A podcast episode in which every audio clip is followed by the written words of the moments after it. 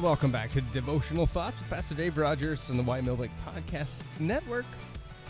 I'm Craig Weinberg, sitting in the studio with Pastor Dave. Uh, January is over, and it's February, the love month, some say.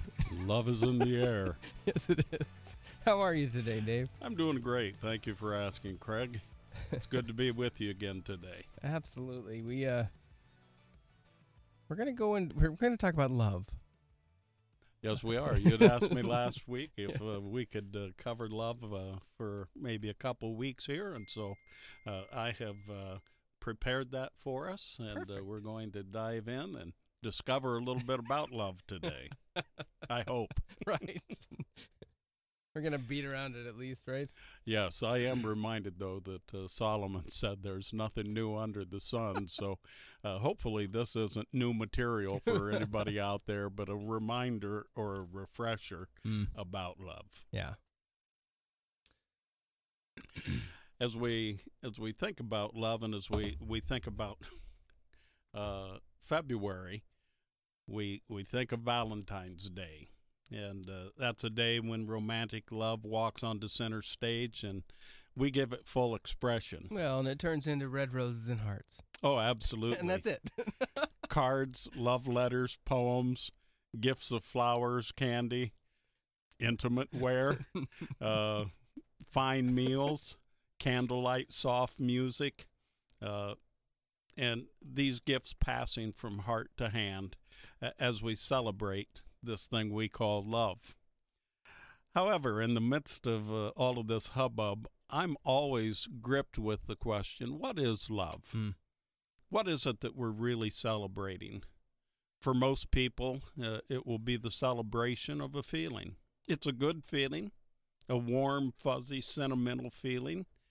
Unfortunately, it's elusive, it can be difficult to find, and impossible to hold. Well, at least that's what we're told in song and poems and and uh, novels, what have you.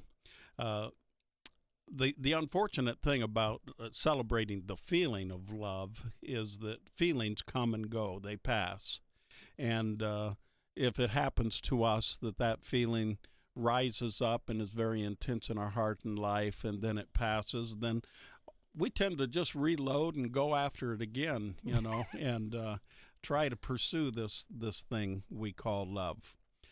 Unfortunately, the result of that, I, and I'm convinced that many people are hurting today because they've given this thing that we call love Mhm. a, a, a whirl. They've been hurt and they've been devastated by it. Uh, the feeling was was too elusive for them. And today, these people are as jaded and cynical about love as uh, Charles Dickens' uh, character Ebenezer Scrooge was about Christmas. In fact, I'm reminded of a, a song uh, that was written for uh, a, a Broadway show back in 1933 called Smoke Gets in Your Eyes.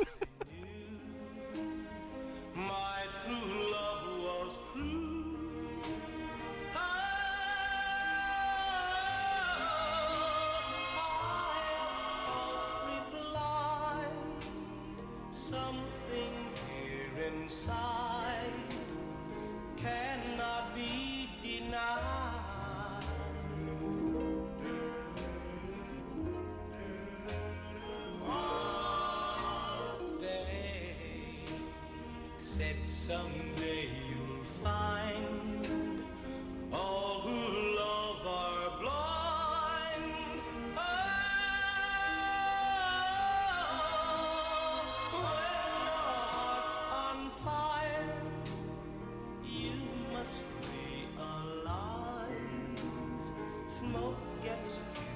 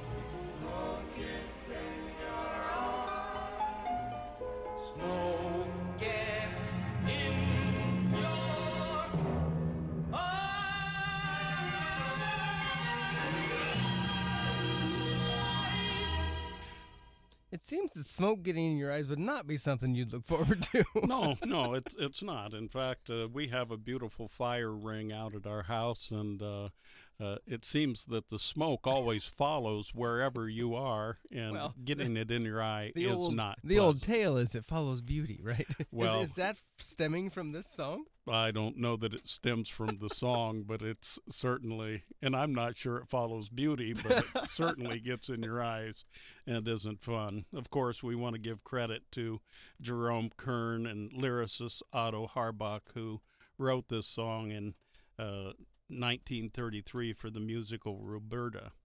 And uh, it's made, been made famous by the Platters. Yes, it's been covered many times uh, over the years.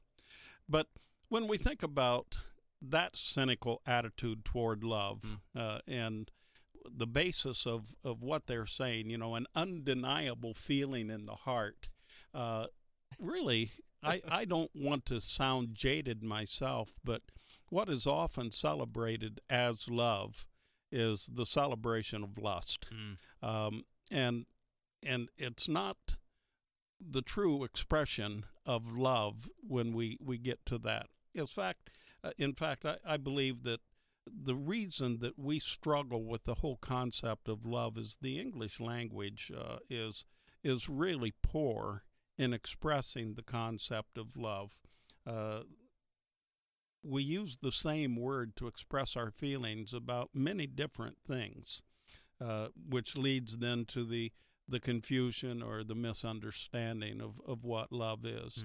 Uh, without getting too technical or into this too far, I just want to call attention to the Greek language, uh, especially Koine Greek, which was the language uh, that much of the New Testament was recorded in originally. And there are four words that they use to describe love. Now, when we talk about love, we use the English word love for all of these things. Uh, but uh, they distinguish or differentiate them, uh, and, and you can see how uh, it would remove some of the confusion. Uh, the first word is eros, and, and that is the sexual love. Uh, the second word is storge, uh, which is the love, uh, the natural, instinctive love that a parent feels for a child, that a Mhm. child feels uh, for a parent. Uh, the third one is uh, phileo, uh, the basis of the word Philadelphia. And we know, of course, Philadelphia is known as the city of brotherly love. And that's the, the love between friends. And then the fourth word is agapeo, or uh, we often hear it uh, uh, pronounced agape, uh, which is the highest quality of love. It's the love that seeks the highest good of another, regardless of the personal cost. And Mm. this is God's love expressed to us in the person of Jesus Christ and, and the sacrifice of Christ on the cross. God so loved the world that he gave his only begotten Son, that whoever believes in him should not perish, but have everlasting life. It's the highest expression of love. And I believe that when we make the highest expression of love our goal, then we excel in every area of love. If, if as a lover, we are seeking our, our lover's pleasure Mm-hmm. And satisfaction, then we are expressing love at the highest level. As a family member, uh, whether as a parent or a child, or even in the, into the extended family with aunts and uncles and cousins, when we seek the other person's highest good, it brings unity and, and oneness to the family. It's the preferring one another Mhm. in love uh, that finds its expression. The same is true of friendship, and then, of course, Right. ultimately, uh, our love for God Mm. uh, as well.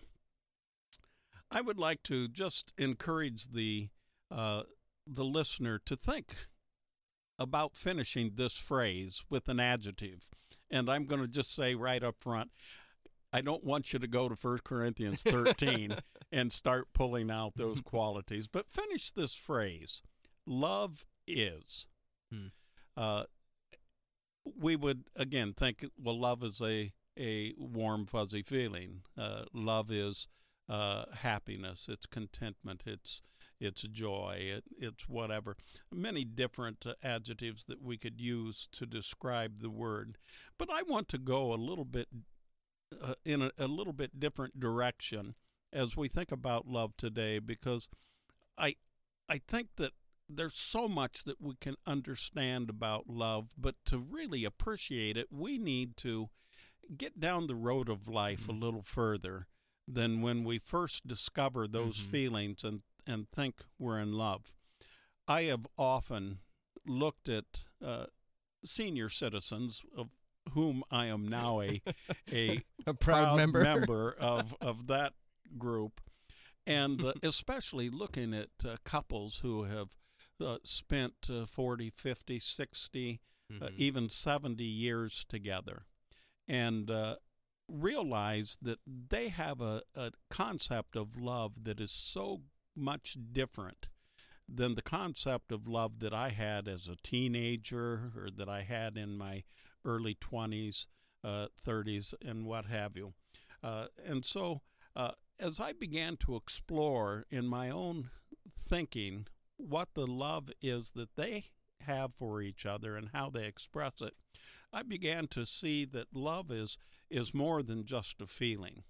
Uh, if I could say it in a word, Craig, I would say that love is commitment. First and foremost, Hmm. it's commitment.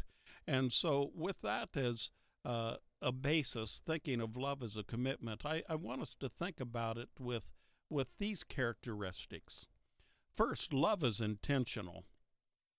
When we think of God showing the highest quality of love in His love for us, uh, then we can understand the same quality of love that we should have for others. Romans 5 8 says, God demonstrated His own love toward us in that while we were still sinners, Christ died for us.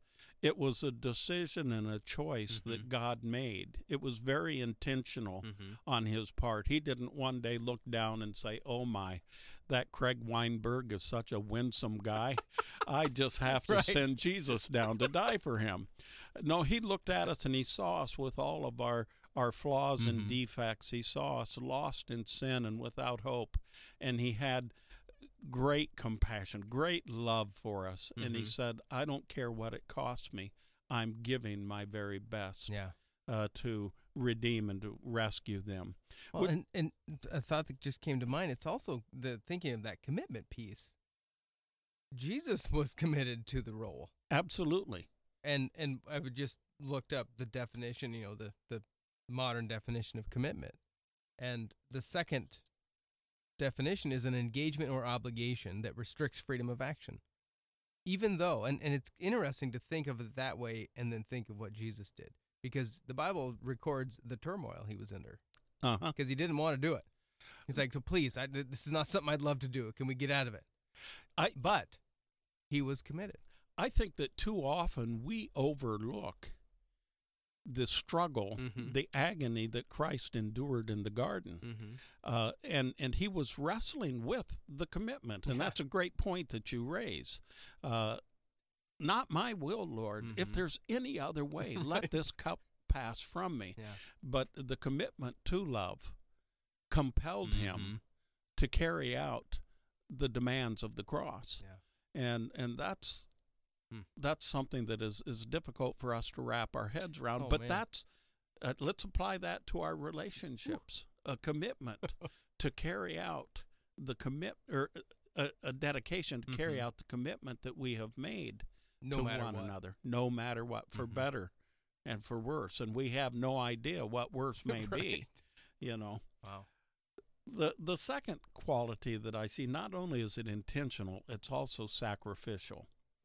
Uh, Jesus put it so succinctly in in the Gospel of John, chapter fifteen, verses 13, he says, Greater love has no one than this, than to lay down his life for his friends. Mhm.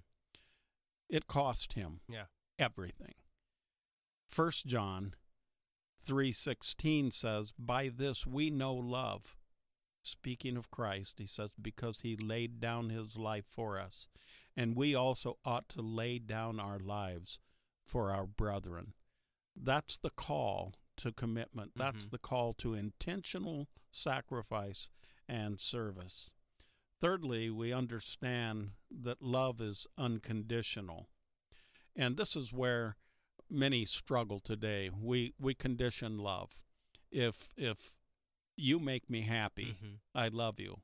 If Right. you displease me, I take you off my Christmas card list. I, I fell out of love with you. I fell out Mhm. of love. Yes, uh, and and that's a sad sad thing. yeah.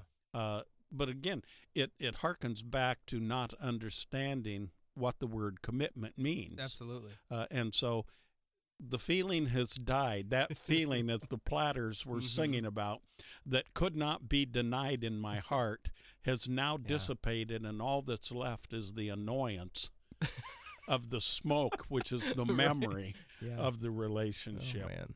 Uh, eh, but uh, love is unconditional. First John four verses nine through eleven. God showed how much He loved us by sending His only Son into this wicked world to bring to us eternal life through His death. In this act, we see what real love is.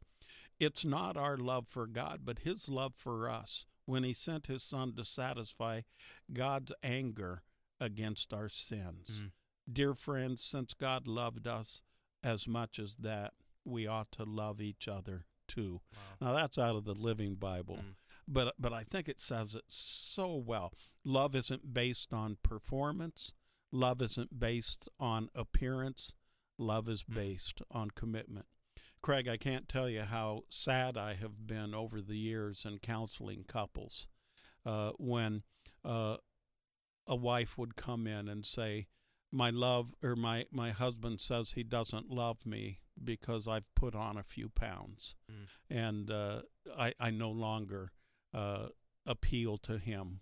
Uh, sexually, he doesn't find me attractive, and and or I don't satisfy him. You know, I disappoint him. I'm not the cook that his Mhm. mother was, or I'm not a, as good a cook as his best friend's uh, wife is, and Yeah. and what have you. Love isn't based on performance and Mhm. appearance. Love is based on the commitment, and so we need to to come to terms with that. And as we celebrate love, uh, let's let's celebrate the intention of it. Let's celebrate the sacrifice of it, the unconditional nature of it. But also, let's ramp it up just another level uh, in today's study, if we can, by understanding that love is unconquerable Mm. uh, or it's inseparable. Uh, and and I immediately, when I begin to think about love, I, I think of Paul's words to the church at Rome in the eighth chapter. And, and he waxes eloquent about love. We often just deal with verses uh, 38 and 39 when we, we talk about the enduring quality of God's love.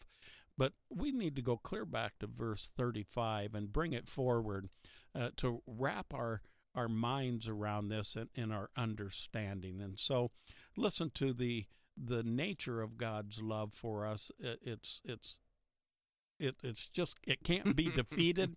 We can't be separated from it. Paul says to the church at Rome, "Who then can ever keep Christ's love from us? When we have trouble or calamity, when we are hunted down or destroyed, is it because he doesn't love us anymore? And if we are hungry or penniless or in danger or threatened with death, has God deserted us? No, for the scriptures tell us that for his sake we must be ready to face death at every moment of the day. We like sheep awaiting slaughter. But despite all this, overwhelming victory is ours through Christ, who loved us even or enough to die for us. For I am convinced that nothing can ever separate us from his love. Death can't, and life can't. The angels can't. All the powers of hell itself cannot keep God's love away.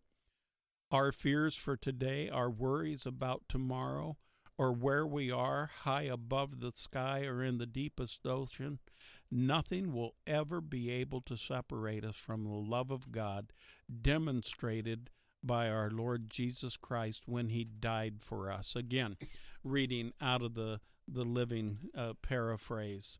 Uh, as we look at this list, it, it drives home the fact that God is committed Mhm. to us. He's he's saying through the, the apostle Paul, there's nothing in all of my creation that will ever dissipate or separate you from my love. And so when we are celebrating love uh, here in a couple of weeks, a week and a half, um, let's celebrate this commitment Mm-hmm. and these qualities that we find here. Yeah. Well, that that is just the taste. That's just part one. That's part Ne- one. Next week, yeah, uh, we do have the digging deeper into this. Yes. Um, a- as we, we ramp right up to that, and you know, not that we we want to necessarily put huge emphasis that oh, on February fourteenth, that's when you have to demonstrate your love, but it's a time for us to really reflect and think about it. And so, and as you guys prepare and we prepare uh, to come into that season, whether you're in a relationship or not, um, there are still people in your life that you have this obligation of love toward. Absolutely. And and I think that you raise a great point there and this is something that we are often guilty of on Valentine's Day. We we celebrate uh, the romantic love. Mhm.